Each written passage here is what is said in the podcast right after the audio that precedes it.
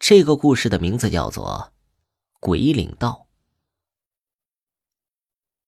在一九八八年的四月二十一日，辽宁省阜新市管辖的一个村中，发生了一件灵异的事情。在那天晚上，村中唯一的一位大学生阿阳，正在村中散步。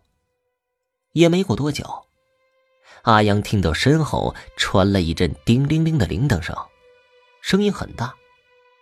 阿阳下意识的向旁边躲去。直到后面的东西过来，阿阳才看到，那是一辆马车。那是一辆非常漂亮的马车，几乎和古代的一模一样。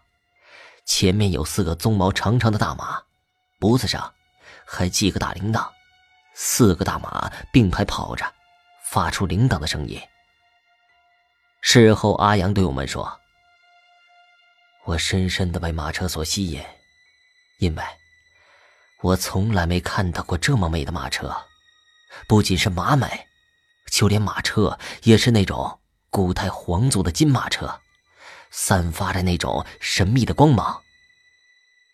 当时马车是由西向东走的，但阿阳太喜欢这个马车了，竟然跟着那个马车走了起来，不停的跟在马车后面，不停的称赞。要知道。当时可是在晚上啊，谁知道会遇到什么？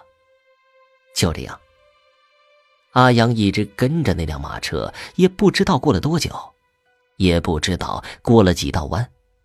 阿阳只知道那辆马车好看，便什么也不管了。直到马车在一个上坡消失了之后，他才意识到自己竟然跟着这辆美丽的马车来到了北山的坟圈子。阿阳也什么都不知道，居然扒着草丛找起了马车来。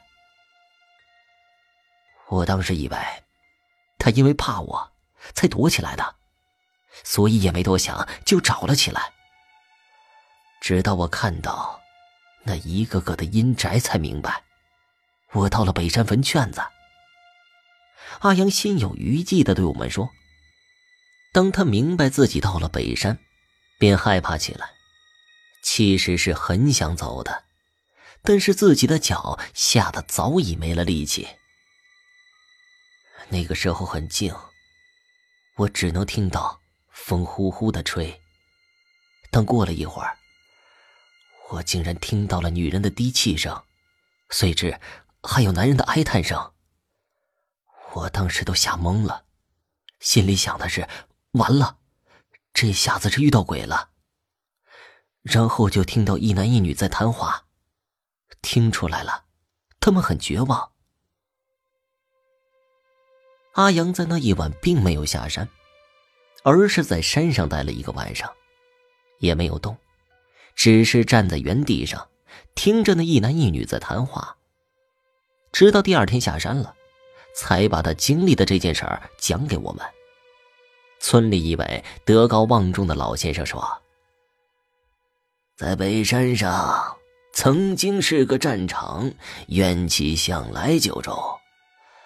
但是阿阳经历的这事儿啊，还真是有些奇怪。”在听完这个故事后，我心里暗自想到：这有可能是那一男一女在安慰阿阳，不让他害怕呢。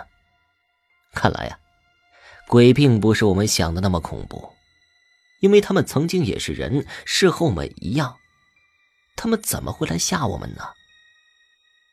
有些灵异现象，很有可能是鬼们试图与我们交流，可是出于语言不同，再加上人们对鬼的恐怖印象，就变成了那些所谓的灵异现象。你们觉得呢？好了。这个鬼领道的故事就讲完了。